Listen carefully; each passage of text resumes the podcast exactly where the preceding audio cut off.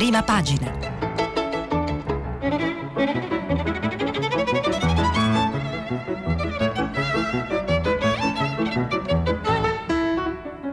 Questa settimana i giornali sono letti e commentati da Serena Danna, vice direttrice del quotidiano online Open. Per intervenire telefonate al numero verde 800 050 333. Sms WhatsApp anche vocali al numero 335 56 34 296. Buongiorno e bentornati a prima pagina, la rassegna stampa di Radio 3 eh, continua, va avanti la costruzione dell'Emirato islamico dei talebani in Afghanistan e all'Afghanistan è dedicata anche oggi l'apertura di quasi tutti i principali quotidiani di informazione eh, in Italia. Continua il caos all'aeroporto dove le notizie di ieri eh, parlano di un bilancio che eh, va dai 3 ai 4 morti, appunto si contano almeno 3 morti. Ieri l'ambasciata americana ha lanciato un allarme chiedendo ai cittadini di non raggiungere l'aeroporto con mezzi propri perché è troppo pericoloso e sempre notizia delle ultime ore è l'arrivo a Kabul di Baradar, Abdul Ghani Baradar, colui che è considerato sempre di più il probabile eh, nuovo presidente dell'Emirato eh, Islamico dei talebani in Afghanistan. Baradar è un personaggio che abbiamo imparato a conoscere in questi giorni di rassegna stampa insieme, visto che fin dall'inizio del racconto della caduta città di, Tabul, di Kabul hanno iniziato a circolare, eh, ricordiamo il, primo giorno, la sua immagine con Mike Pompeo durante eh, le trattative di Doha nel, nel febbraio del 2020. Fin dall'inizio è stata chiara la sua centralità nel progetto di ricostruzione e, e proprio da Baradar vorrei iniziare la nostra lettura dei giornali io ho scelto la, l'articolo di Andrea Nicastro sul Corriere della Sera a pagina 3. Eh, il titolo è Baradar arriva in città, fondò i talebani, parlò con Trump, ora dovrà governare. L'ex presidente Karzai ha avuto guardie del corpo americane per anni, scrive Andrea Nicastro. Lui, di etnia Pashtun, non si fidava dei soldati afghani, in massima parte tagiki. Il mullah Baradar vive un imbarazzo simile. Di etnia Pashtun della tribù Popalzai, Baradar non poteva fidarsi di arrivare in una capitale controllata dal clan Haqqani, sempre talebani, sempre Pashtun, ma di una tribù diversa, la Jadran. Così, prima ha fatto tappa nel suo bastione a sud, Kandahar, e solo quando un numero sufficiente di Popalzai si è sistemato a Kabul è comparso, sei giorni dopo la vittoria. Baradar è il terrorista che gli USA hanno tirato fuori di prigione per trattare. È il negoziatore che ha garantito l'uscita di scena di Washington. È il talebano che tante capitali sperano controlli il futuro Afghanistan, perché sotto la barba incolta hanno visto uno che conosce il mondo e ne apprezza le comodità. Il problema è che Baradar non è un Cesare trionfatore, non voleva l'avanzata fulminea di settimana scorsa. Dall'Hotel 5 Stelle di Doha offerto dal Qatar, avrebbe voluto procedere come deciso con gli americani, lentamente, senza attriti con la superpotenza in ritirata. Voleva più tempo perché il governo afghano mediasse mantenendo il consenso internazionale e con quello gli aiuti economici. Invece ora, con quell'liquefarsi dell'esercito regolare, con la fretta dei suoi barbuti combattenti di approfittarne, tutto rischia di saltare. Il paese può scivolare nell'anarchia, avere milioni di profughi e magari qualche incidente, spingere la Casa Bianca a ehm, mostrare di nuovo chi è il più forte. Mullah Baradar ha curriculum e titoli perfetti per fare da sintesi alle tante anime talebane, sotto la guida del capo supremo Mullah Akund Danzda. Una possibilità di chiudere i 40 anni di guerra afghana c'è, indigesta ma c'è. Baradar ha già fallito quattro volte, le prime due con la forza, le altre con la diplomazia. Perché questa diventi quella buona deve ancora superare parecchi ostacoli. Il suo pedigree di talebano è indiscutibile. Compagno di giochi del futuro Mullah Omar, si chiama Abdul Ghani Baradar Akund, ha 53 anni e ha sposato una sorella dell'amico scomparso. Omar e Baradar combattevano assieme ai sovietici e, cacciati gli infedeli, pensavano di sistemarsi come mullah preti di una madrassa, scuola coranica. Invece il caos post-sovietico divenne intollerabile. Dalla loro piccola scuola escono per punire i signorotti che vessavano la popolazione diventano popolari. Nel 1994 con altri due amici fondano il movimento degli studenti del Corano. Il Pakistan fa loro reclutare all'interno dei suoi confini e con quell'esercito invasato conquistano l'Afghanistan. Dal 96 al 2001 Baradar ricopre varie posizioni nell'Emirato, ma mai di vertice. Resta un tessitore con la fiducia del capo. Quando gli USA scatenano i bombardamenti per vendicare gli attentati di Al-Qaeda alle Torri Gemelle, Baradar contatta Karzai, uno della sua stessa tribù, che però stava con gli americani. Vuole patteggiare la resa. Washington non ascolta, il tentativo fallisce. Baradar scappa in Pakistan, forma la Shura, assemblea talebana di Quetta. Nel 2009 capisce che la guerra sarà lunga e difficile scrive un libretto per i combattenti, non rubare, non stuprare, non fare vittime civili. La guerra si vince con il consenso della gente. È il momento del terzo tentativo di finire la violenza afghana. Chiama ancora Karzai, ormai diventato presidente, lo fa attraverso il fratello di questi, trafficante di droga. Chiede di trattare, Karzai accetta, ma pakistani e americani non si fidano o non vogliono la pace e lo arrestano. Dal 2010 al 2018 resta prigioniero ed è scarcerato solo quando il presidente Donald Trump decide lo stop alla missione in Afghanistan. In due anni Baradar fa quello per cui è stato liberato, convince tutti i gruppi talebani che la pace conviene. Ci riesce anche mostrando loro di potersi autofinanziare. È sua l'idea di semi di papavero da oppio geneticamente modificati che raddoppiano il raccolto. Riceve una telefonata direttamente da Trump, ma resta diffidente, non firma per primo il foglio dell'intesa con Washington. Garantita la fine dell'occupazione pensa al dopo.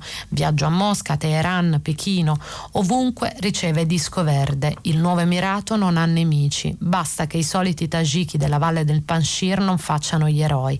Basta che gli amici di Al-Qaeda del network Haqqani non facciano attentati. Basta che l'Occidente non inorridisca subito, adesso che le telecamere sono ancora accese, mi verrebbe da dire sono di nuovo accese, per l'idea di mondo che hanno i talebani. Basta che tanti imprevisti non accadano e Mullah Baradar porterà la pace in Afghanistan, pace sotto un burka di oscurantismo.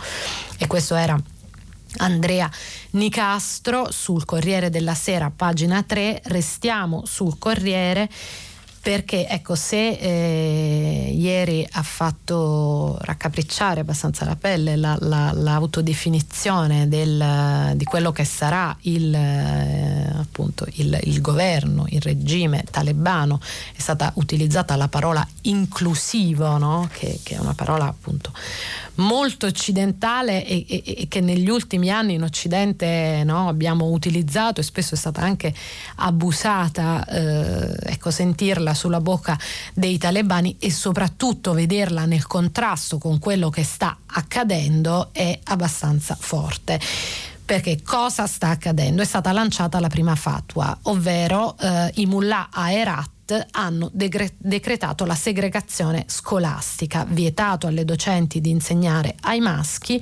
e eh, viene da chiedersi, per il, mom- per il, momento il provvedimento è stato preso solo a, Ed- a Erat, ma tutti si interrogano se verrà esteso a tutto il paese. Marta Serafini ha raccolto voci ehm, dal, dal, dall'Afghanistan su, su, questo tema e, eh, e appunto ci eh, racconta che il provvedimento riguarda 40.000 studenti e 2.000 docenti della regione di Herat ehm, racconta Shabana Basi Rasik di Sola Afghanistan, associazione che da anni si occupa dei diritti dell'istruzione femminile. Nel marzo 2002, dopo la caduta dei talebani, migliaia di ragazze afghane sono state invitate ad andare alla scuola pubblica più vicina per partecipare a un test d'ingresso perché i talebani avevano bruciato tutti i registri delle studentesse per cancellare la loro esistenza. Io ero una di quelle ragazze. Ehm, accanto a questo articolo che vi invito a leggere di Marta Serafini, c'è una scheda interessante perché ecco eh, un, un'operazione che ho visto fare eh, parecchio in questi giorni sui giornali italiani e che sicuramente aiuta le lettrici e i lettori a navigare questo complicato momento è appunto eh, quella di provare attraverso delle mappe o delle schede di approfondimento a restituire sempre il contesto di quello che sta accadendo. Così fa eh, il Corriere della Sera, pagina 4, ehm, con tre domande e risposte, appunto i pareri e la Sharia, cosa cambia per le donne. Eh, vi leggo qualche, qualche passaggio. La domanda è: i talebani vietarono l'istruzione femminile dalla pubertà in poi nel 1996, lo faranno ancora? Ehm, le risposte sono affidate a Paolo Branca, docente di islamistica all'Università Cattolica di Milano. Branca dice: cerco di restare ottimista e mi auguro che si limitino a dividere le classi, ma è evidente come molte scuole non potranno garantire corsi e classi divise data la scarsità di mezzi e di aule ed è chiaro che la segregazione cambierà la vita dei giovani. Spero non arriveremo alla chiusura totale, ma quantomeno si permetta l'istruzione infantile quando si parla di Sharia inevitabilmente il pensiero corre ai diritti delle donne perché le fonti della legge islamica fotografano lo status della penisola araba di 1400 anni fa, quando erano date per scontate differenze come quelle tra schiavo e libero, musulmano e non musulmano, ma anche quella tra uomo e donna. Gli uomini, secondo il Corano, occupano una posizione superiore alle donne perché sono tenuti al loro mantenimento e protezione, ma anche in questo caso il Corano fotografa una situazione del passato e non a caso i movimenti femministi musulmani tendono a rivedere la formula, sottolineandone l'obbligo di protezione al rispetto e a discapito della superiorità. In questa zona grigia va a inserirsi la propaganda, l'ideologia e l'autolegittimazione a base islamica dei vari regimi se volete eh, ripercorrere eh, la eh, questione appunto della, della Sharia e provare a capire eh, cos'è quella appunto che viene definita legge islamica, che in realtà è un insieme di concetti che si desumono dai testi sacri e, e quindi la eh, questione riguarda di più la loro applicazione, non i concetti.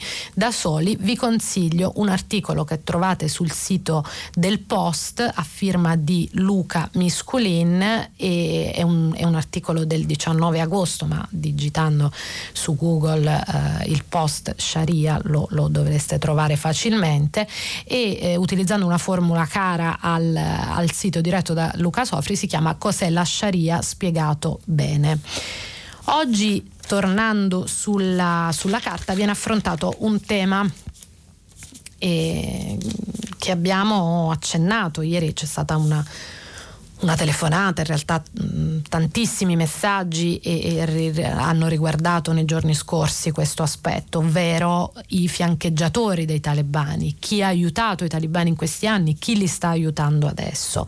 Eh, abbiamo detto più volte che un ruolo in questo conflitto eh, ce l'ha il Pakistan, oggi i giornali ehm, tornano su, su, questo tema, eh, devo dire tanti giornali si occupano della questione del Pakistan, c'è anche un'intervista all'ambasciatore eh, in Italia sul Corriere della Sera che però diciamo, fa quello che deve fare, cioè dice non siamo nemici, eh, il terrorismo è un problema anche per noi, eh, abbiamo sempre accettato il dialogo, però ecco le, le, gli articoli che vorrei segnalarvi per eh, approfondire questo tema sono due. Partiamo dal primo, è Youssef Hassan Olgado sul quotidiano Domani, eh, scrive un articolo molto lungo, quindi potrò leggervi solo qualche passaggio, intitolato Da decenni il Pakistan, alleato degli USA, è un hub del terrore. E ehm, Hassan Olgado eh, scrive, appunto, prova a rispondere alla domanda ma che ruolo ha giocato il Pakistan negli ultimi vent'anni e parte proprio dai legami storici. I rapporti tra talebani afghani e servizi militari pakistani datano decenni. Iniziano con l'invasione sovietica dell'Afghanistan del 1979, un conflitto durato oltre dieci anni e che ha permesso ai servizi segreti pakistani di accrescere il loro ruolo strategico nell'area dell'area. Eh, il ritiro sovietico, eh, vado velocemente verso un'altra parte dell'articolo, ha lasciato alle spalle un paese in macerie e un terreno fertile per la guerra civile conclusa nel 1996 con la presa del potere dei talebani guidati dal mullah Mohammed Omar.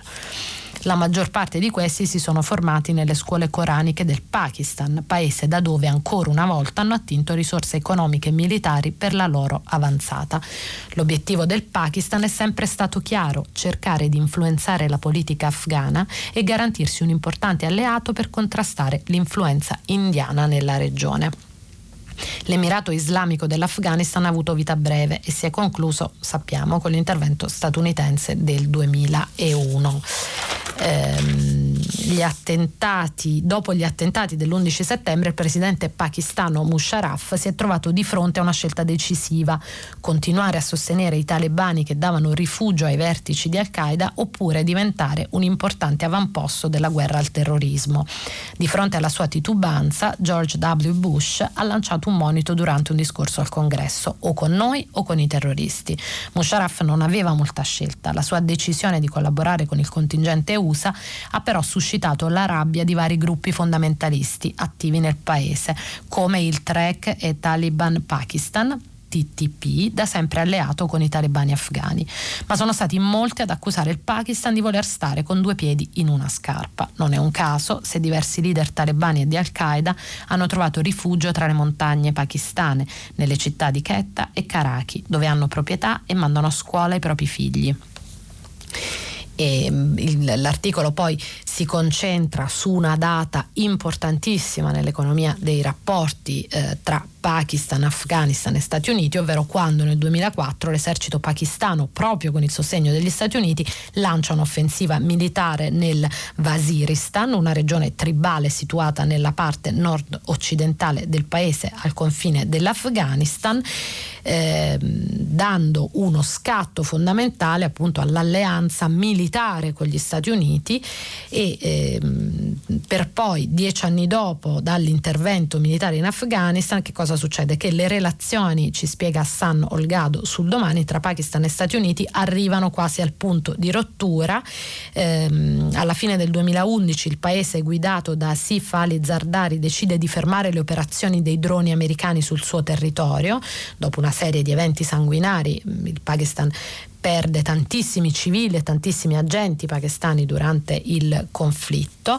Le tensioni tra i due paesi sono culminate nelle dichiarazioni dell'ammiraglio Mike Mullen, il presidente dei capi di Stato Maggiore, che ha accusato probabilmente l'ISI, quindi i servizi segreti pakistani, di essere dietro agli attacchi rivendicati dalla rete Haqqani a un convoglio NATO e all'ambasciata americana di Kabul del 2011. La rete Haqqani è uno dei network più sanguinari e temuti della regione eh, è nato in una madrasa nel Peshawar e ha il suo quartiere generale nel Waziristan. Fin dai primi anni 2000 la rete è stata guidata da Sirajuddin Haqqani e ha goduto di ottimi rapporti anche con i talebani. La guerra al terrorismo ha portato nelle casse di Islamabad un flusso incessante di finanziamenti. Dal 2002 gli Stati Uniti hanno versato al Pakistan 8 oltre 400 miliardi di dollari per condurre operazioni militari. Tuttavia l'opacità dei rapporti delle forze di sicurezza pakistane con i talebani ha portato a una diminuzione dei fondi e del sostegno militare statunitense, che è sceso del 60% negli anni dal 2010 al 2017.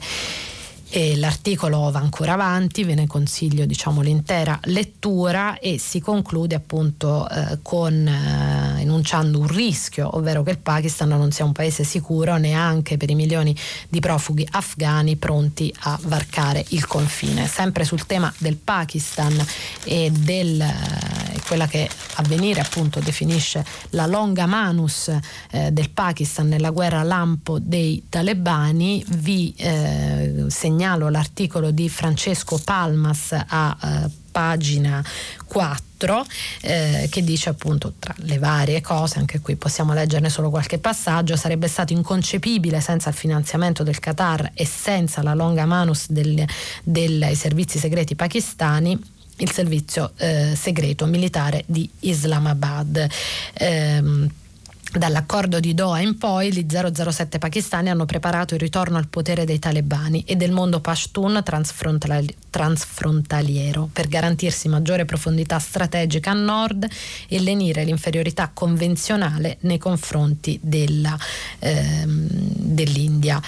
Eh, la, ehm, l'avvenire si ehm, dice che l'ipoteca pakistana sul governo afghano è ora assoluta, amplia i margini di manovra di Islamabad nei confronti di Cina e Russia e assesta un colpo durissimo alle agenzie di intelligence occidentali e alla CIA americana, cogliendole completamente di sorpresa se vogliamo l'operazione ordita dall'Inter Service Intelligence, quindi eh, i servizi segreti pakistani, è la vendetta diretta, questo è, è, molto interessante questo passaggio, per il raid delle forze speciali americane che nel 2011 violò la sovranità pakistana per eliminare Osama Bin Laden, uno smacco che i servizi segreti di Islamabad non hanno mai digerito. Nel mondo delle spie il prestigio conta. Dopo i sovietici negli anni Ottanta, gli 007 pakistani hanno annichilito anche quel, quel che rimaneva dell'ascito americano in Afghanistan. Un'altra lezione di questa sonante sconfitta dell'Occidente.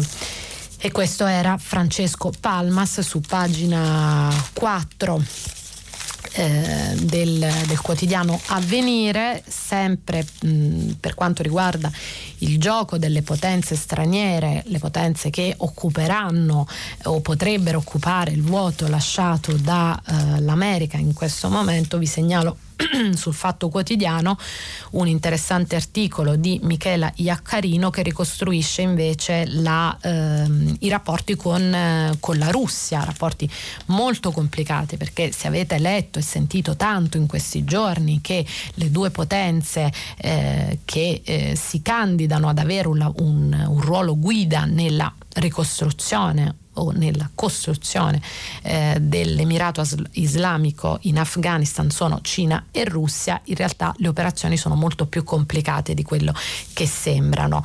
Eh, questo articolo sul Fatto Quotidiano si... Mh, concentra appunto sul ruolo della Russia e eh, riporta il, le parole dell'ambasciatore russo in Afghanistan Dmitry Zirnov che dice ai talibani non c'era alternativa, sono leader de facto e nessuno può rifiutarsi di riconoscere la realtà. Eh, adesso Kabul avrebbe detto è quasi del tutto tranquilla. Nelle sue parole, scrive Michela Iaccarino, tutta la realpolitik adottata dal Cremlino verso i talebani, ormai riconosciuti da Mosca come referenti unici di un paese dove l'Unione Sovietica ha combattuto perdendo un'offensiva dopo l'altra dal 79 all'89. Il primo diplomatico incontrato dai talib dopo la presa della capitale ha riferito che i cittadini afghani adesso nutrono cauta speranza ehm, dicono è scomparso il cattivo regime che c'era prima, gli islamici devono dimostrarsi migliori dei predecessori e la loro nuova sfida da vincere, dopo aver ripristinato l'ordine, devono cominciare a migliorare la situazione socio-economica, avrebbe detto l'ambasciatore russo. E questo lo trovate a pagina 3 del fatto eh, quotidiano. Venendo eh, all'Europa e al ruolo che l'Europa eh, sta svolgendo e svolgerà nella crisi eh, afghana, eh, segnalo un interessante articolo di Alessandro Barbera, sempre molto ben informato, sulla stampa a pagina 8 eh, un, che, un, un, articolo che eh, nel titolo è dedicato appunto al via libera di Draghi agli scali per i profughi nelle basi americane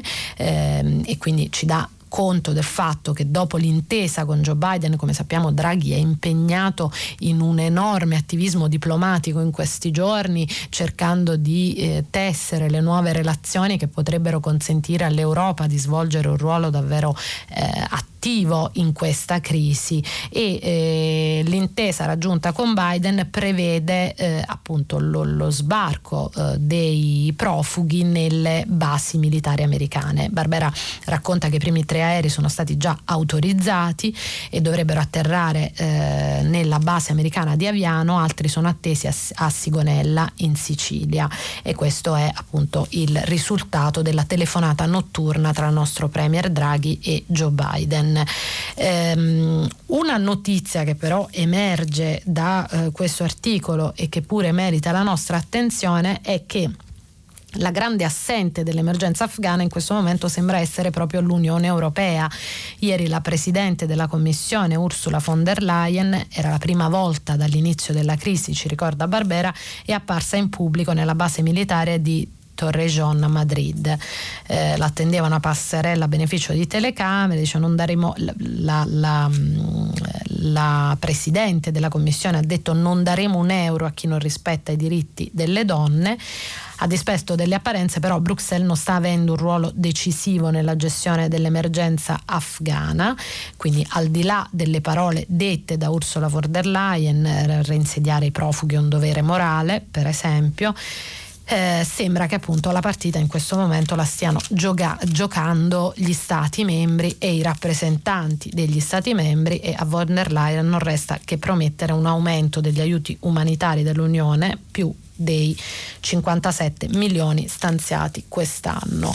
Per quanto riguarda le difficoltà della, eh, della, gestione dei profughi afghani. Eh, L'America eh, nella telefonata ieri con Joe Biden ha chiesto aiuto anche perché Washington non sa più dove evacuare le migliaia di afghani. Ecco, premesso che bisogna vedere se effettivamente riuscirà ad evacuarli, se effettivamente riusciremo a riportare a casa eh, non solo tutti, ecco, Washington ha scoperto nelle ultime ore di avere tantissimi cittadini americani ancora in Afghanistan che non sapeva di avere e che non sa in questo momento come riportare a casa.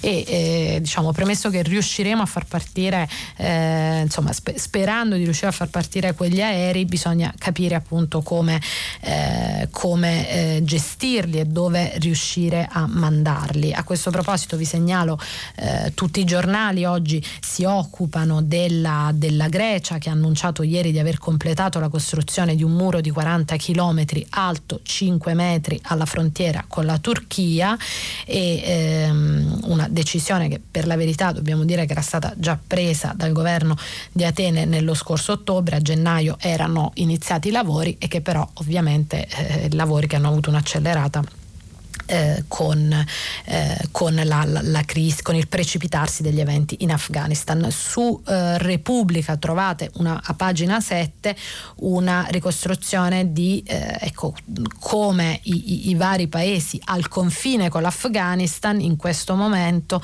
stanno pensando di organizzarsi sia in tema di accoglienza, che per la verità è veramente poca, sia di controlli. Ne dà conto Gabriella Colarusso che ci spiega appunto la posizione della Turchia, del Pakistan che con l'Afghanistan confi- condivide 2670 km, ospita già 1,4 milioni di afghani e eh, che però sono in realtà 3 milioni se pensiamo agli irregolari, l'Iran che ha rafforzato i controlli in tre province e così via. E questa è pagina 7 della Repubblica. Molto brevemente, prima di passare ad altri argomenti, voglio segnalarvi due due riflessioni su, su questo tema, eh, due riflessioni sull'Afghanistan, ma su eh, un argomento che eh, abbiamo affrontato diverse volte in questi giorni insieme di, di rassegna stampa e, e, che è sicuramente destinato a, eh, ad essere importante per molto tempo, ovvero la disfatta eh, del, dell'America e la eh, grande questione dell'esportazione della democrazia. Vi segnalo due commenti eh, che eh, si parlano pur eh, non facendolo esplicitamente, uno è quello di Alberto Negri sul manifesto a pagina 4 eh, dal titolo La bolla americana e la nuova guerra umanitaria. Eh, Negri è molto duro con, con, gli Stati Uniti, è molto duro con l'Occidente e eh, parla appunto del prezzo pagato dalle nostre guerre umanitarie dove l'umanitario, come diceva Gino Strada, è sempre subalterno alla violenza degli eserciti. Se i talebani hanno con continuato a fare proseliti e per questo la maggioranza degli afghani che non era entrata nell'elite della bolla occidentale ha visto morte e distruzione e nessun vantaggio dalla presenza straniera. Eh, quello che non è ancora svanito in Occidente, scrive Alberto Negri, è il falso mito della guerra umanitaria perché non siamo mai stanchi di far lavorare il complesso militare industriale. È questo che interessa agli USA, è questo che garantisce la supremazia. Si possono ritirare i soldati, si possono anche sopportare figure grottesche a Kabul, ma non si possono fermare i fatturati dell'industria bellica. Eh, questo è Alberto Negri a pagina 4 del manifesto voglio leggervi eh, sempre su questo tema Angelo Panebianco che però a differenza di, eh, di, ne, di Negri eh, cerca di riportare un po' la, eh, l'attenzione su quello che eh, di buono è stato fatto in questi vent'anni e dice nonostante vent'anni di guerra e tanti errori gli occidentali erano riusciti ad aiutare gli afghani a creare quantomeno un embrione di società decente.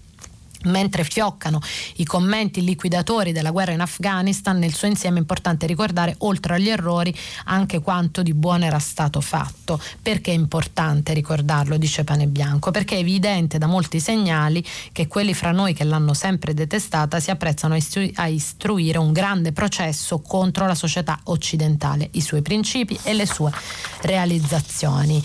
Eh, Pane Bianco sente lo spettro dell'anti-americanismo tornare prepotentemente prepotentemente, scrive la crescita dell'antiamericanismo è l'inevitabile conseguenza del declino della potenza americana, della sua perdita di credibilità e di reputazione. Ma attenzione, l'antiamericanismo in Europa non è mai stato solo pressione di un'opposizione agli Stati Uniti, c'è molto di più. Neanche troppo nascosta dagli slogan antiamericani è sempre stato possibile scorgere l'ostilità per la civiltà liberale occidentale nel suo complesso, della quale gli Stati Uniti alla, dalla fine della seconda guerra mondiale in poi sono stati guida e motore. L'antiamericanismo era ed è lo strato più superficiale, negli strati più profondi c'è sempre stata la condanna in blocco per le libertà occidentali, politiche, civili ed economiche. Questi erano dei passaggi dell'articolo uh, di Angelo Panebianco che trovate a pagina 30 dei commenti del Corriere della Sera. Eh, di sicuro appunto eh, un po' fa, diciamo, è, è interessante vedere come stiano ritornando questi temi e dibattiti che si erano un po' sopiti negli ultimi vent'anni e che invece appunto dominavano tantissimo eh, no, i primi anni, la fine degli anni 90, i primi anni 2000, quando appunto eh, l'essere americani, l'essere filo-americani o l'essere anti-americani definiva l'identità dei cittadini forse più di tante altre cose. Mi permetto di ricordare a chi scrive che negli ultimi vent'anni però il mondo è cambiato tanto e per quanto diciamo, l'America continui ad essere un faro, eh, ecco, la, la, geopolitica è diventata molto più complessa e le potenze in atto sono eh, tante, quindi eh, ecco, molto velocemente, eh, tanti giornali oggi danno, hanno ritirato fuori la profezia di Bin Laden eh, contro Biden che eh, diciamo in un documento eh, che è stato reso pubblico per la prima volta nel 2012 il leader di Al-Qaeda avrebbe detto detto, eh, ne dà notizia tra gli altri libero a pagina 6 che eh, appunto ehm, quando c'era nei piani eh, l'uccisione di Obama e dell'ex direttore della CIA Petreus invece mh, diceva eh, avrebbe detto Osama Bin Laden che non bisognava uccidere il vicepresidente spiegando che il danno più grave che si potesse fare agli americani eh, fosse eh, farlo arrivare alla Casa Bianca e se vi interessa questa profezia di Bin Laden la trovate a pagina 6 di Libero. Io apro velocemente la, eh, diciamo, ci allontaniamo dal, dall'Afghanistan a cui come sempre eh, ho voluto dedicare tantissimo spazio e andiamo a eh, quella che è una polemica delle, delle ultime ore, eh, anche qui destinata a non fermarsi. Ieri ehm, Bonomi, il presidente Carlo Bonomi, il presidente di Confindustria, ha fatto un attacco durissimo al meeting di Comunione e Liberazione a, eh, a Rimini, che ha avuto, di Rimini, che ha avuto due bersagli. Da un lato i sindacati che sono stati appunto severamente attaccati da Bonomi, soprattutto per ehm, per la questione dei, dei, dei, vaccini, dice i sindacati stanno commettendo un grave errore sull'obbligo vaccinale, ma poi ha riservato le sue critiche a, eh, anche al ministro del lavoro Orlando, difendendo il suo atteggiamento nei confronti delle imprese punitivo. Ehm, la prima staffilata, eh, ci racconta Zapperi, inviato del Corriere della Sera, è rivolta ai sindacati, ai quali rimprovera di aver chiesto L'ultimo a farlo, vi ricordiamo, il segretario della CISL sbarra proprio dalla tribuna eh, riminese al governo di farsi carico di una legge che obblighi tutti a vaccinarsi. E dice Bonomi non abbiamo tempo da perdere, non possiamo aspettare la legge, abbiamo fatto l'accordo sul protocollo della sicurezza nel momento più difficile del paese, modifichiamo il protocollo e facciamo subito l'introduzione del Green Pass. Ehm, le, le preoccupazioni di Bonomi per i problemi del paese, andiamo velocemente la parte che riguarda il ministro del lavoro Orlando eh, trovano fondamento anche nel provvedimento che il ministro del lavoro sta mettendo a punto eh, per evitare licenziamenti via chat e delocalizzazioni repentine. Eh, abbiamo detto che il presidente ha parlato di atteggiamento punitivo, ehm, Orlando, il sottosegretario Todd, spiega, pensano di colpire con un DL le imprese sull'onda dell'emotività di due o tre eh, casi che hanno ben altra origine su cui dobbiamo intervenire. Ehm, Tommaso Ciriaco su eh, La Repubblica, pagina 13, prova ad analizzare con una chiave un po' diversa questo intervento di Bonomi eh, e dice che è evidente che c'è molto altro dietro a questo scontro. C'è ad esempio, scrive Tommaso Ciriaco, la partita politica che coinvolge Bonomi e che si incunia fin dentro gli equilibri della maggioranza di unità nazionale. Non è un mistero che il leader degli industriali dialoghi parecchio con Matteo Salvini e Giancarlo Giorgetti e che quella di Orlando è una bozza che diventerà legge soltanto dopo il vaglio del Ministero dello Sviluppo Economico. Io ovviamente il via libera finale di Palazzo Chigi. La pressione politica di queste ore insomma mira ad arruolare il carroccio nella resistenza contro la legge sulle delocalizzazioni tentando anche di spingere Mario Draghi a rivedere il provvedimento, cosa che tra l'altro è probabile che avvenga nelle prossime settimane e indipendentemente dall'opinione degli industriali attraverso alcune limature da apportare all'attuale progetto.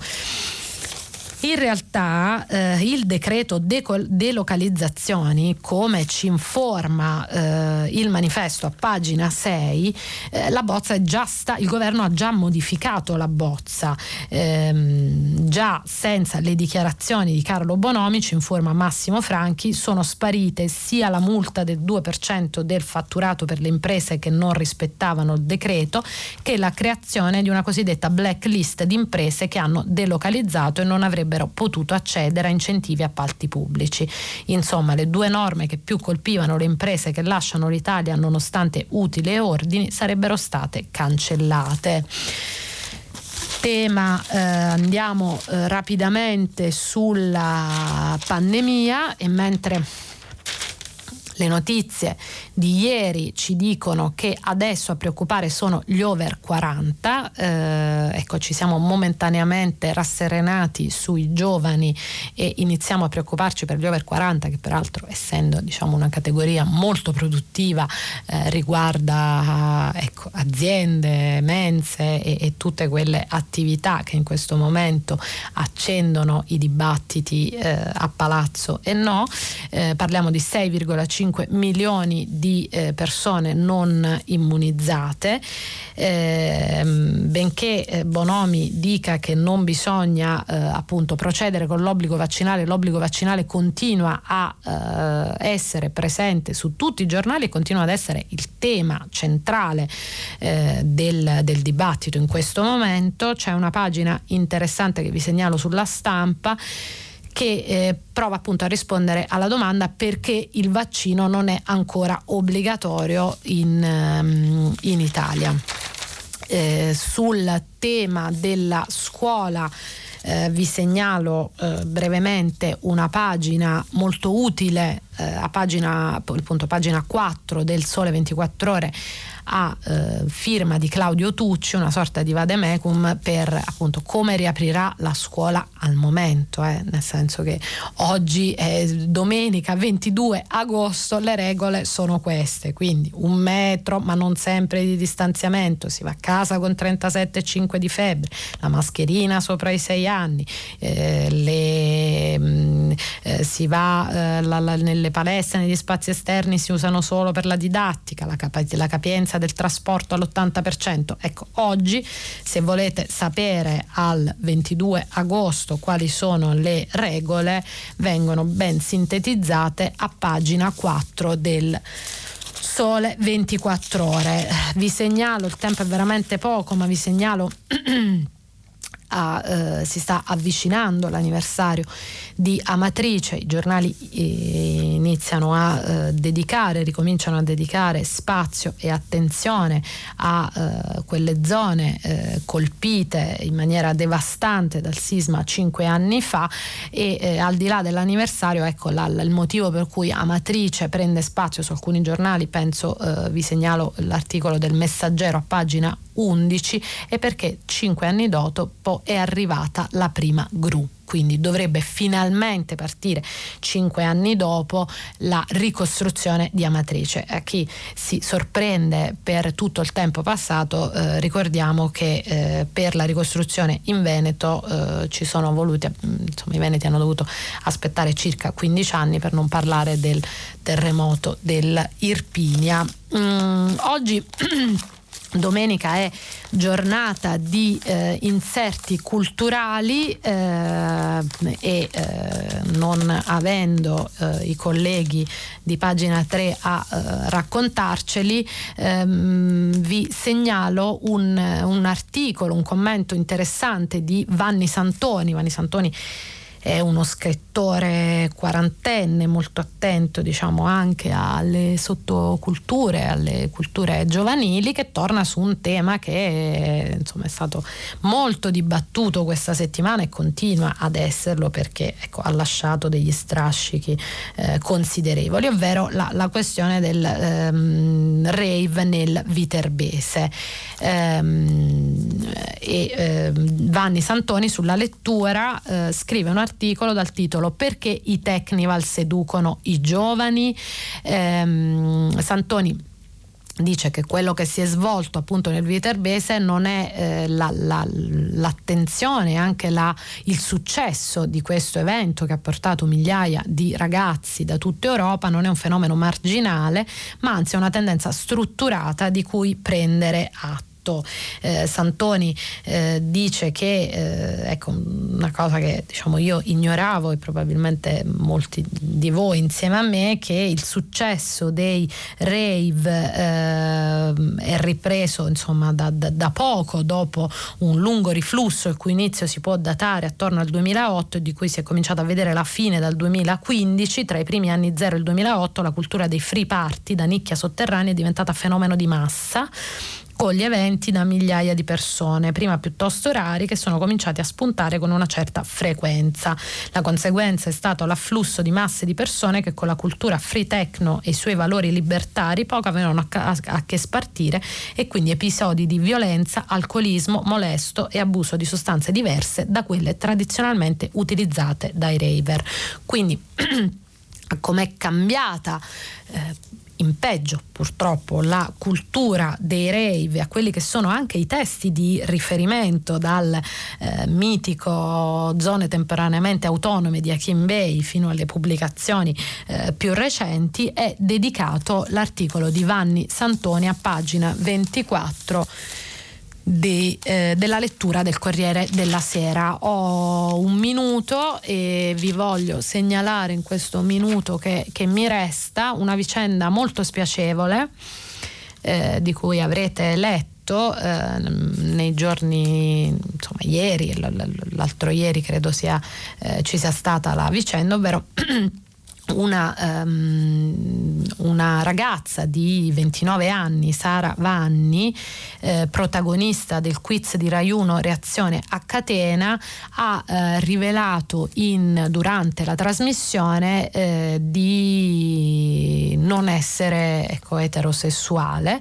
eh, e eh, dopo questa rivelazione, peraltro fatta diciamo in una maniera del tutto eh, come dire, naturale, con una, con una Mm, battuta ehm, Ecco, lei dice, eh, c'è un'intervista alla ragazza, se ne occupano diversi giornali, ma sulla stampa trovate un'intervista e, e la ragazza dice eh, in una fase del gioco bisognava trovare una definizione a partire da tre parole, in rete ha iniziato a girare un meme legato a quella definizione, intesa in modo un po' ambiguo, io ho risposto ironicamente con un altro meme, il significato era inutile che facciate queste vignette visto che non sono neanche etero, da lì qualcuno mi ha scritto lesbica di merda e cose simili, ho denunciato il tutto alla polizia postale, ma da educatrice e attivista LGBT questo episodio mi fa riflettere.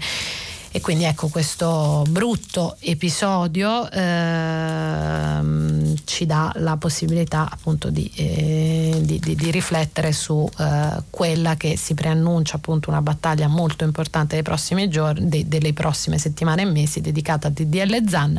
L'intervista a Saravanni la trovate su La Stampa a pagina 19. Io devo fermare la prima parte del, del nostro programma, ci risentiamo subito dopo eh, la pubblicità per rispondere alle vostre domande. Serena Danna, vice direttrice del quotidiano online Open, ha terminato la lettura dei giornali di oggi. Per intervenire chiamate il numero verde 800 050 333. Sms WhatsApp anche vocali al numero 335 56 34 296. Si apre adesso il filo diretto di prima pagina. Per intervenire e porre domande a Serena Danna, vice direttrice del quotidiano online Open, chiamate il numero verde 800 050 333. Sms WhatsApp anche vocali al numero 335 56 34 296. La trasmissione si può ascoltare, riascoltare e scaricare in podcast sul sito di Radio 3 e sull'applicazione RaiPlay Radio. Buongiorno, bentornati alla seconda parte del nostro programma, quella appunto dedicata alle vostre domande, ai miei tentativi di risposta e mm, vediamo subito se c'è qualcuno in linea. Pronto? Sì, buongiorno. Buongiorno. Luigi, chiamo da Rimini. Io Luigi? Dire...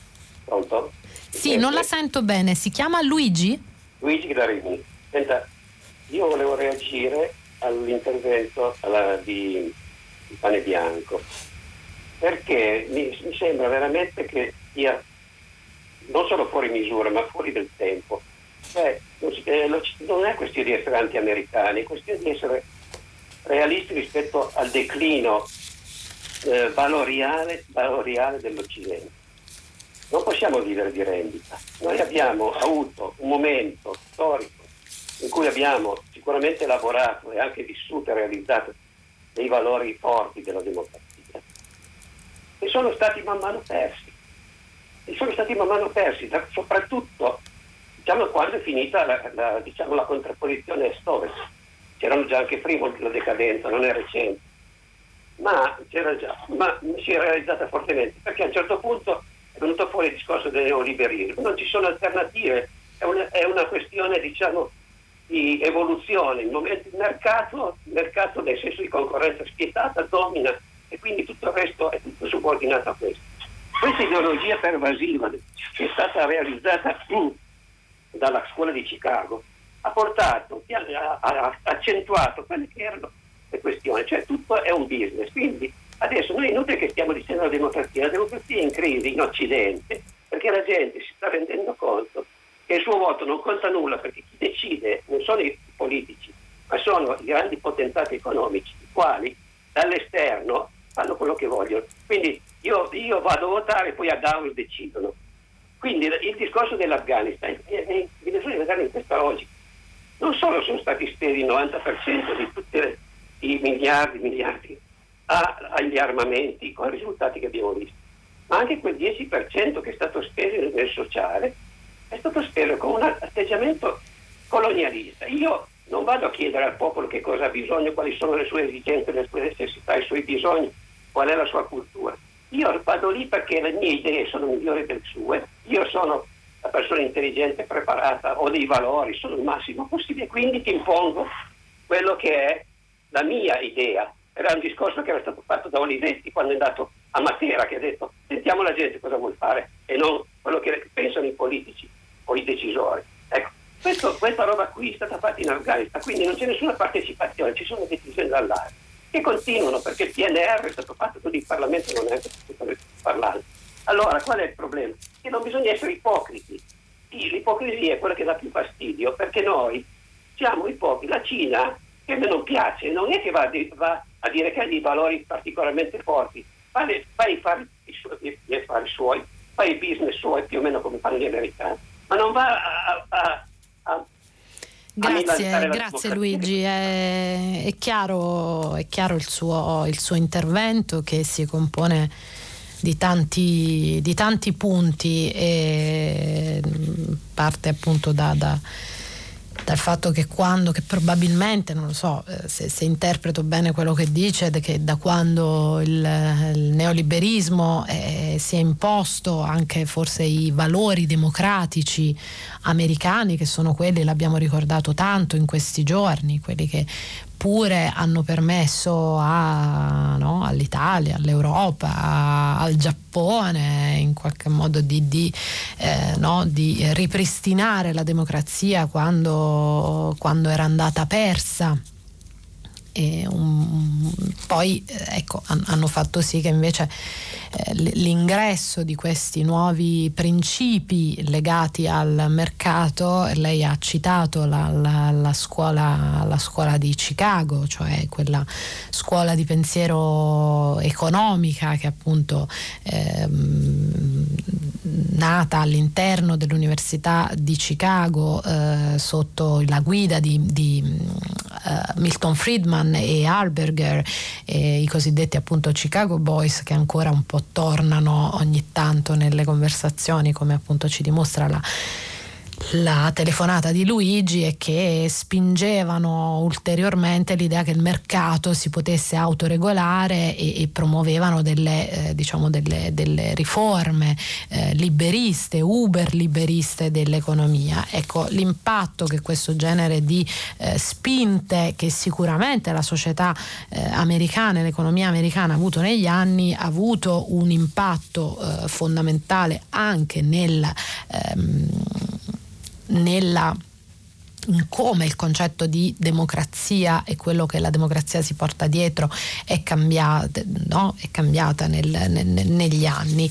Eh, io credo che Pane Bianco nell'intervento di oggi volesse eh, mettere in guardia eh, appunto eh, diciamo per dirla proprio nella maniera più banale del mondo no? Eh, non buttiamo l'acqua eh, il bambino con l'acqua sporca cioè stiamo sempre anche attenti a riconoscere eh, quello che è stato fatto e il valore appunto di, dell'intervento occidentale in Afghanistan io credo come lei che si deve debba mettere in discussione questo, questo intervento e che si debba mettere in, si è parlato tantissimo in questi giorni eh, ho, ho, fatto delle eh, anche lunghe conversazioni perché poi è una cosa che ho scoperto di, di prima pagina è che le conversazioni non finiscono mai quindi mm, tantissimi di voi mi hanno scritto con qualcuno ho anche parlato al telefono in, eh, in questi giorni e, mm, e, e, ricordo per esempio una, una telefonata con un, con un docente dell'Università di Milano, eh, il professor Carotenuto, che mi, ha, eh, mi ricordava come eh, appunto al di là di quello che Biden ha detto e ha stabilito e ha ribadito negli ultimi giorni, ovvero che eh, l'intervento in Afghanistan era un intervento finalizzato solo alla lotta al terrorismo e all'uccisione di uh, Osama uh, Bin Laden, eh, però eh, c'era anche un'ideologia no? nel governo Bush, tutti ricorderete le, le, la, l'ideologia neocon e quindi eh, l'idea di un'America che deve appunto esportare eh, la democrazia, il modello americano, l'egemonia l'egemonia americana nel mondo. È chiaro che eh, quella, eh, quella, parte, quella componente eh, americana, quella componente di ideologia americana è stata molto presente, era molto presente al tempo della, eh, della guerra in Afghanistan prima e in Iraq dopo. Eh, però ecco, non si può non eh, riconoscere quanto l'America però sia cambiata in questi vent'anni, quanta eh, quanto si sia messa in discussione e anche diciamo, eh, l'ingresso eh, al congresso di una sinistra eh, diversa, no? che molti definiscono radicale, eh, penso a Alexandria Ocasio Cortez, così come alle tante donne della nuova sinistra americana che hanno portato, che sono state molto sostenute dalla, dal popolo americano o ai movimenti eh, Black Lives Matter, ma non solo, diciamo tutti i movimenti spontanei che sono nati in questi anni eh, e che appunto parte di questi sono finiti a Washington a, eh, no, a, a interloquire con, eh, con, con, con, i politici e, e, a cercare di fare le leggi, ecco, non può eh, non darci la misura di quanto gli Stati Uniti si siano messi in discussione in questi anni e di quanto quel processo di appunto messa in discussione e revisione di certe azioni e, e di certi principi sia partita innanzitutto all'interno del paese. Pronto, chi c'è in linea? Eh, buongiorno, sono Domenico. Buongiorno, buongiorno Domenico. Dottoressa Danna. Sì, Tempeio ha mandato un messaggio sì. in cui eh, rilevavo la, manca- la mancanza della presenza delle donne sia al governo sia a, nell'esercito sia nella società eh, in Afghanistan. E credo, e credo, ne sono convinto, che eh, questo fallimento. Mi scusi, mi scusi, Domenico, lei parla dell'esercito regolare e, e, del governo Gani. regolare che è quello che doveva, okay. che doveva eh, eh, sì. essere istruito dalle forze cosiddette occidentali e che invece hanno, hanno, hanno istruito solo dei soldati maschi che appena hanno potuto hanno detto beh ci facciamo crescere la barba e lasciamo il tutto, non dipendiamo se non ci sono le donne, se non c'è un contrasto vero delle, delle politiche contro la civiltà, eh, la potranno fare solo effettivamente le donne, la potranno realizzare le donne, eh, donne forti, capaci, determinate a coprire quella parte di potere che è necessario per avere per essere incisivi nella società e nel mondo. Senza questo, ma non lo guardiamo solo in Afghanistan, lo stiamo vedendo di ritorno qua in Europa, Bielorussia, Turchia, Ungheria, Polonia. E poi facciamo, adesso stiamo facendo, io compreso in un primo momento, facevo uh, un po' di eh, processo a, a, agli Stati Uniti, ma eh, gli Stati Uniti rappresentano solo una parte eh, eh, la democrazia, la civiltà, si, si, confonde democrazia e civiltà con il mercato. Ecco, in questo momento, in questi ultimi 20-30 anni, si è confuso la civiltà e la democrazia col mercato. È vero, il mondo è, è migliorato con eh, il mercato mondiale, ma è anche vero che sulla parte democrazia e civiltà è di, di gran lunga peggiorato.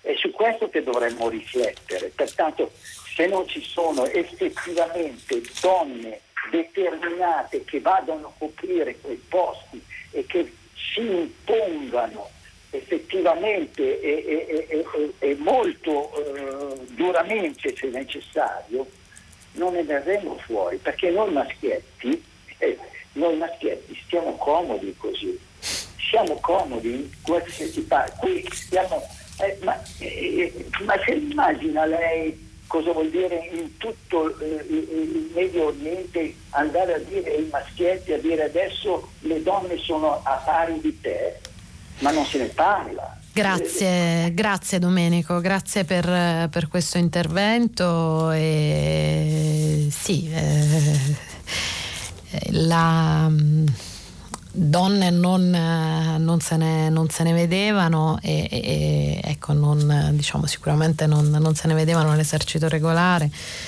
e mm, mi ha fatto pensare diciamo, ad una, ad una par- oggi nel, appunto, si, si, dà notizia della, della segregazione scolastica, vi ho, letto, vi ho letto qualcosa nella prima parte del nostro programma, però Ecco, una cosa che viene ricordata poco, eh, sì, è vero che, ho, che adesso i, i, talebani hanno vietato alle docenti l'insegnamento, però eh, ecco, bisognerebbe ricordare eh, che fino al 15 agosto, secondo la Costituzione afghana, i primi nove anni di scuola erano obbligatori e gratuiti, ma non esistevano fondi per libri e borse di studio per le primarie.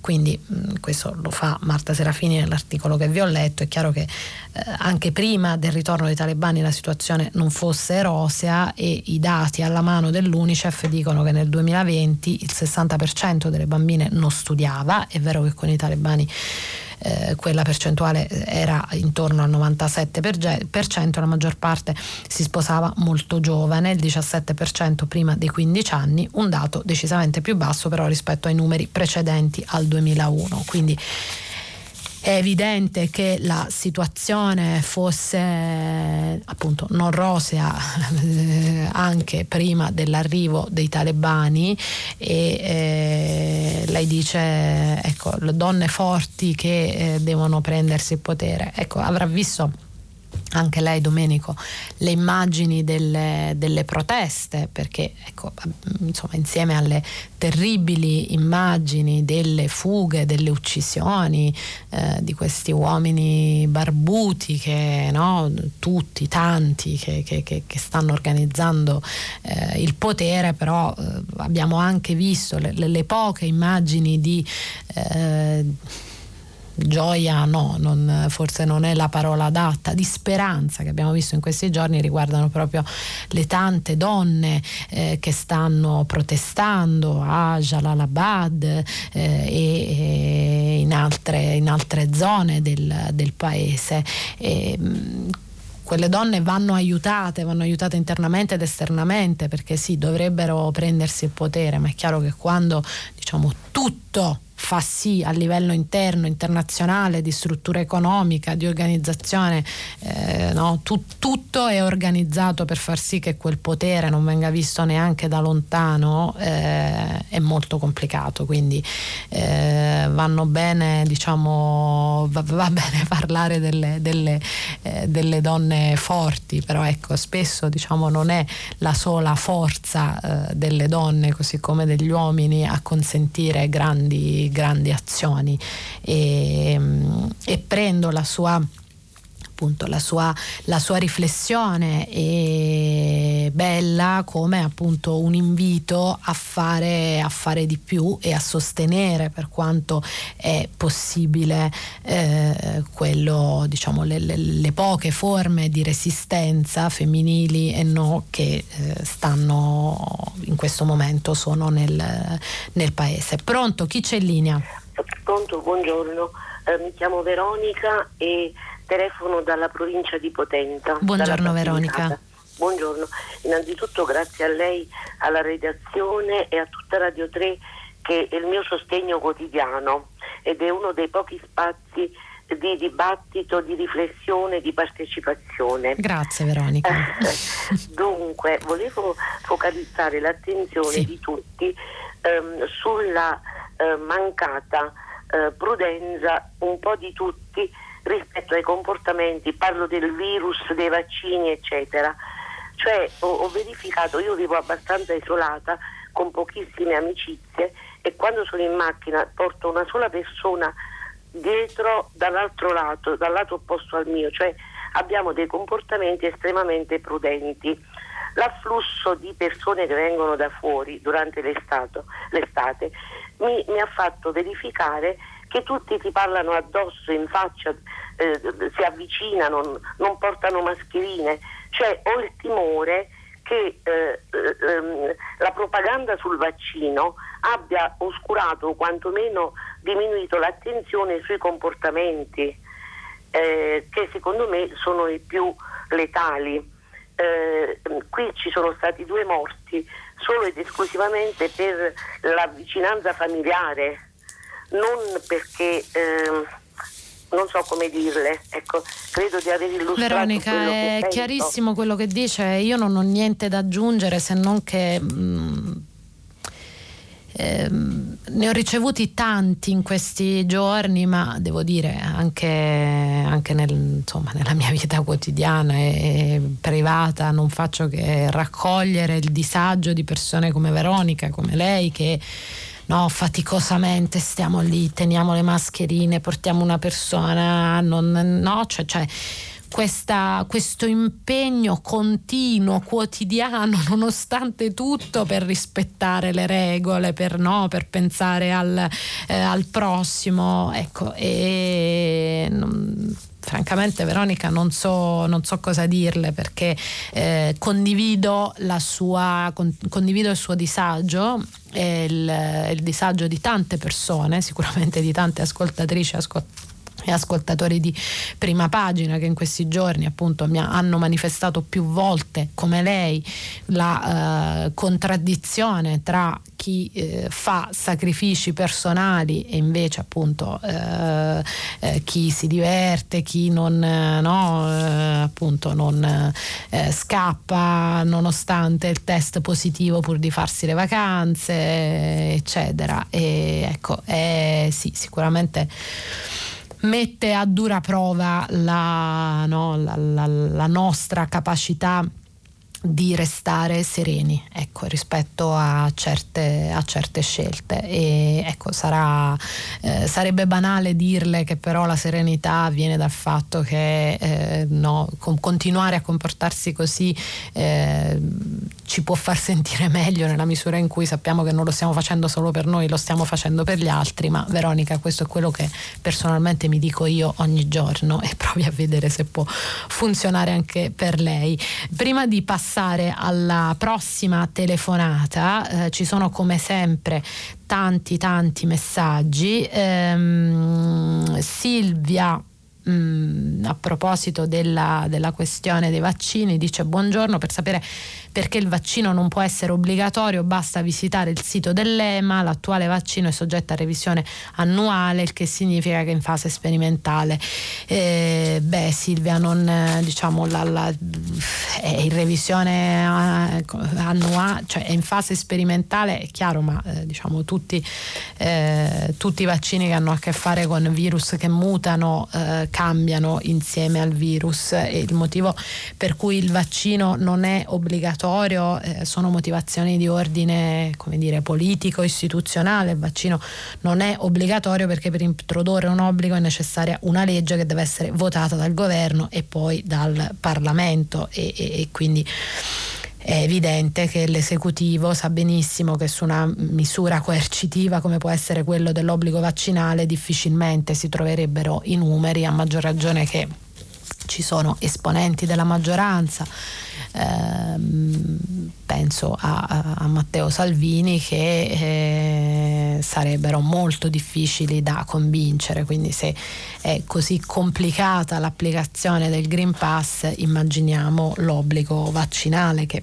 ricordiamo è stato introdotto al momento solo per chi esercita professioni sanitarie e anche se in maniera indiretta, nelle, nelle, nelle scuole e, e, nelle università, eh, chiedendo il Green Pass per i lavoratori e nelle università anche per gli stud- studenti. Come però abbiamo avuto modo di dire, eh, ecco, è probabile che arriveremo. Aspettiamo adesso che riapra il Parlamento e di sicuro il tema dell'obbligo vaccinale eh, sarà all'ordine del giorno. Pronto? Chi c'è in linea? Pronto? Buongiorno. Buongiorno. Eh, senta, eh, io chiamo dal Parco Nazionale dei Monti Sibillini. Sì. Eh, tanti sono Come si chiama signora? Maria. Maria. Tanti sono eh, gli argomenti che seppelliscono una situazione di cinque anni di distruzione, di macerie non rimosse dovute al terremoto che c'è stato. Non se ne parla più e vi ringrazio tantissimo di avermi fatto passare in linea per questo, perché eh, far, vengono i brividi se voi fate un giro qua intorno e vi rendete conto che le persone sopravvivono, non vivono più e i paesi mancano e i denari anche vengono spesi in una maniera incomprensibile, ma non per la ricostruzione. e quindi noi abbiamo bisogno di un'attenzione particolare da parte dello Stato. È una, una un centro regione, cioè un parco come questo è molto conosciuto, ci sono tanti stranieri che vengono e restano meravigliati di vedere una situazione disastrosa in questa maniera. E io è un, appo- un appello quello che faccio. Eh, sono molto emozionata e non so dire di più, ma penso di essere stata Grazie, chiara. assolutamente Maria, è stata, è stata chiara e bene ha fatto anche a sfruttare, tra virgolette, l'avvicinarsi del, del, dell'anniversario di Amatrice per ricordare appunto eh, una situazione che purtroppo riguarda appunto tantissimi, eh, tantissime zone italiane. E ecco mh, mm, quella della ricostruzione è, è un tema sicuramente molto, molto duro, molto difficile, appunto per questo.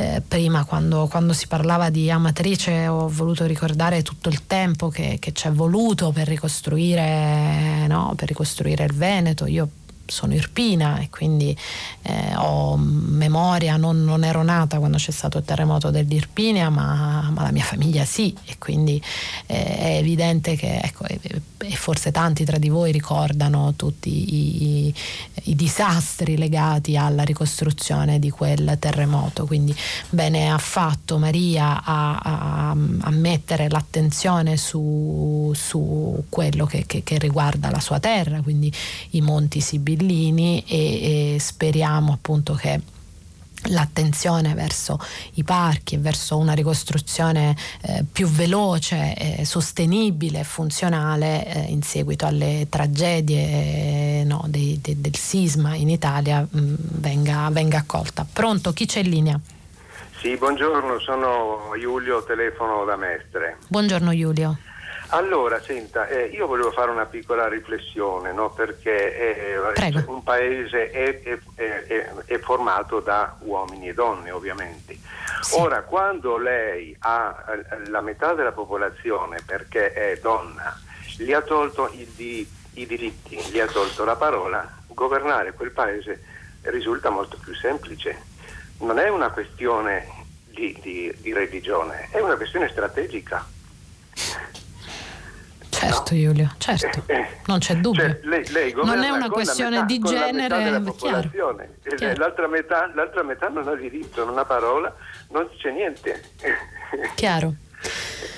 È una, insomma, una, riflessione per quanto, come dire, eh, no? eh, cioè molto, molto, lucida, molto concreta, però è esattamente così. È chiaro che eh, nel momento in cui si spegne la voce e il pensiero delle, delle donne, si, ecco, si, spengono due cose. Eh, mi permetto di aggiungere alla sua riflessione, peraltro devo dire è molto, è molto bello che le, le riflessioni sulle, sulle, donne e sulla diversità stamattina a prima pagina siano arrivate da due, da due uomini, appunto da, da Giulio e, e, da Domenico. Questo è molto, insomma, è molto bello, sento di, di volerlo sottolineare. E c'è un, appunto un problema numerico quindi di, di, di, voci che vengono silenziate, ma c'è anche un problema appunto di diversità, perché è chiaro che le donne possono esprimere e la moltitudine di donne, quindi la moltitudine di pensieri e di esperienze all'interno eh, di, quel, di, quel, gruppo eh, possono esprimere pensieri diversi. Nel momento in cui eh, si va a eliminare quel tipo di pensiero, quel tipo di... Mh, No, si, si, elimina la, eh, la, diversità e quindi la possibilità di, di, punti, di punti, di vista diversi. Eh, I talebani parlando appunto di eh, perché questo vale un po' per tutti, eh, vale un po' per tutti, è un, è un discorso che vale eh, per quello che sta accadendo in Afghanistan, ma permettetemi di dire che vale anche per noi quando, si, eh, quando vengono eh, bollate come, come, superficiali o inutili le battaglie no, sul numero di donne presenti nei consigli di amministrazione o sulle prime pagine dei giornali, no?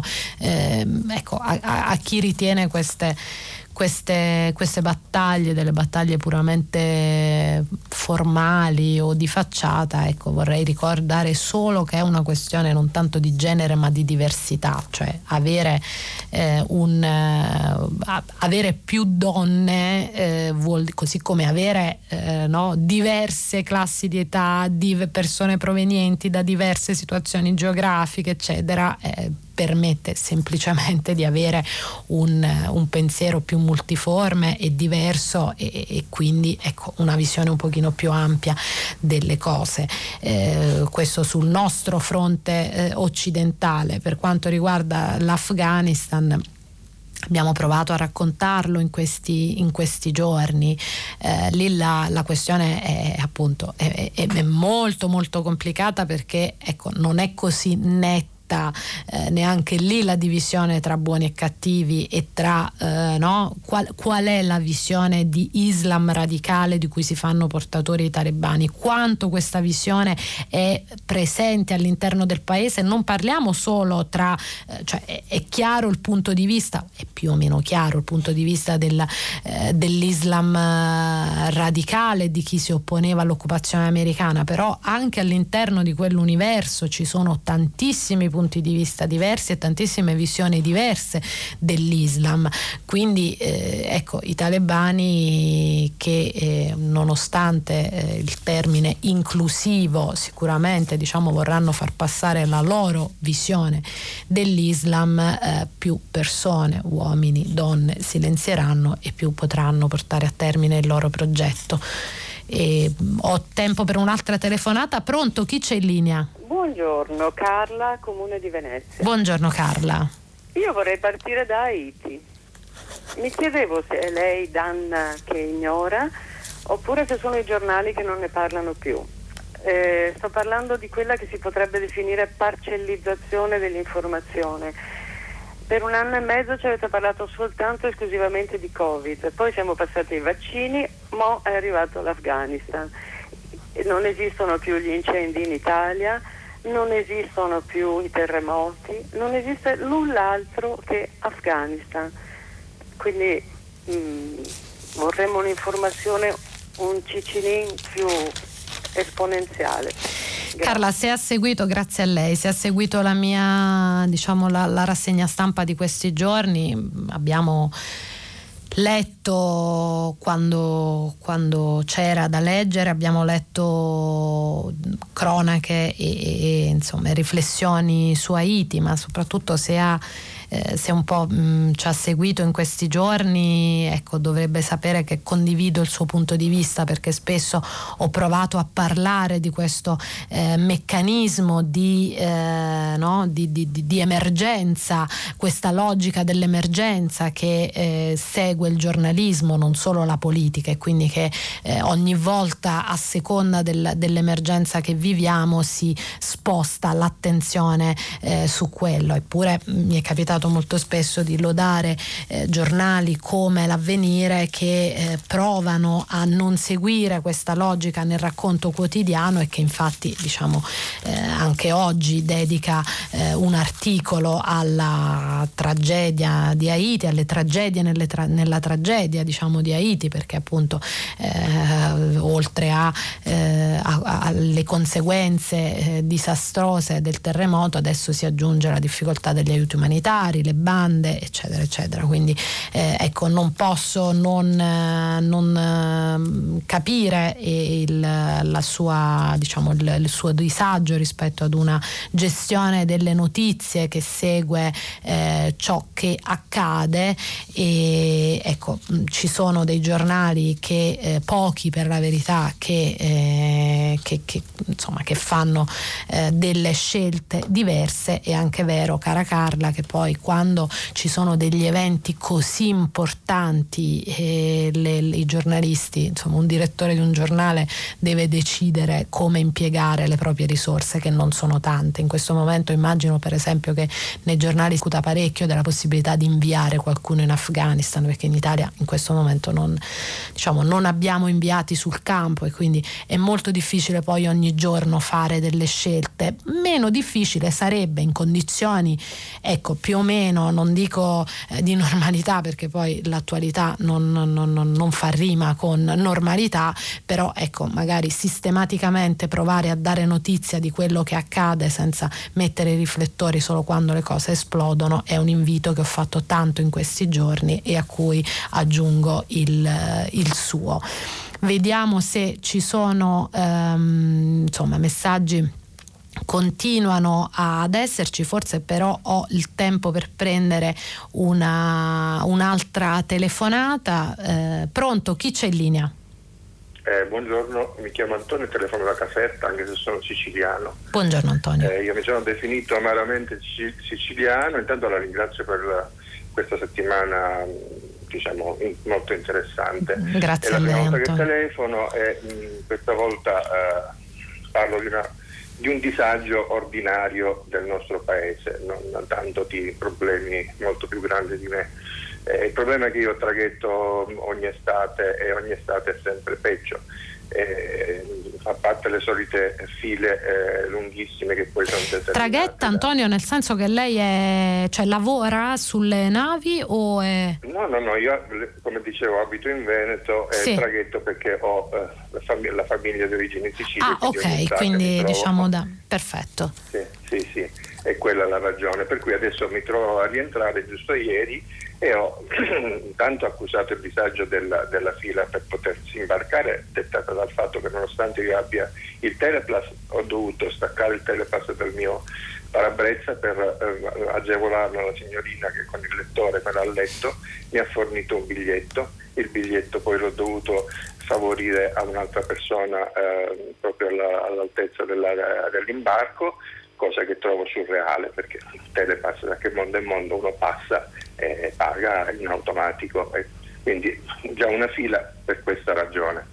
Numero due, sul traghetto eh, automobili eh, chiuse, motori accesi durante il transito ehm, ecco per, per, perché la gente ha bisogno del condizionatore in qualunque situazione, quindi mi chiedo come si possa tollerare che eh, durante una navigazione anche con i rischi che questo comporta, si, si tengono le auto accese per favorire il condizionamento di alcuni signori, che posso definirli in altro modo.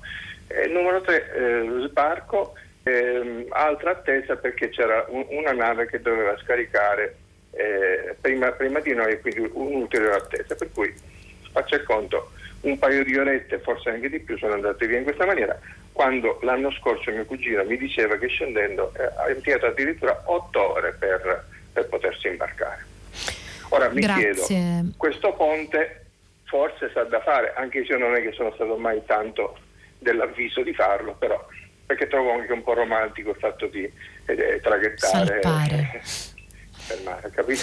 Grazie, grazie Antonio. Qualche giorno fa eh, avevamo dedicato un pochino di tempo a, questo, a, questa, a queste vicende perché sembra che lei eh, segnala una, una, tratta specifica, però mh, pare che eh, questa estate del 2021 sia stata definita l'estate nera dei traghetti. Ne abbiamo parlato quando c'è stata appunto la, eh, la, la, l'odissea di 750 passeggeri che sono stati bloccati per un giorno eh, a Genova e eh, appunto vengono registrati giorno dopo giorno tanti, tanti disservizi. Quindi grazie per averlo ricordato. Con Antonio io sono diciamo costretta a chiudere eh, le telefonate. Sono costretta a appunto era l'ultima telefonata della eh, io oggi vi, vi, saluto, chiudo appunto il filo diretto, ma chiudo